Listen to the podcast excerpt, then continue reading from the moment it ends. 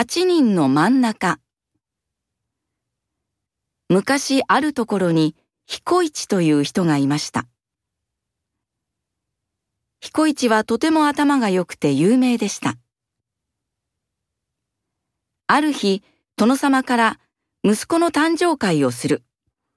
友達を7人連れて城へ来なさいという手紙が届きました。そこで彦一は友達と一緒に殿様が住んでいる城へ行きました。殿様は、彦一、よく来てくれたな。今日はたくさん食べなさい、と言いました。部屋に美味しそうな料理が運ばれてきました。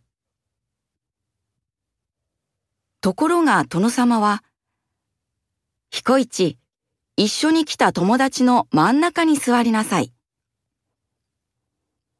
もちろん友達の膝の上に座るのはダメだ。真ん中に座れなければ料理は食べさせない。と言いました。友達が8人なら彦一の左に4人、右にも4人で真ん中に座れます。でも今友達は7人です。真ん中はありません。友達は料理が食べられないと思って悲しくなりました。でも彦一は簡単なことです。みんな私の隣じゃなくて周りに座ってと言いました。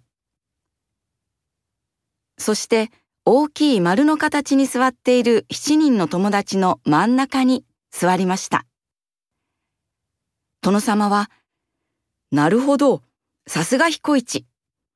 友達の真ん中に座っているな。よし、たくさん食べなさい。と言いました。みんなはお腹がいっぱいになるまで美味しい料理を食べました。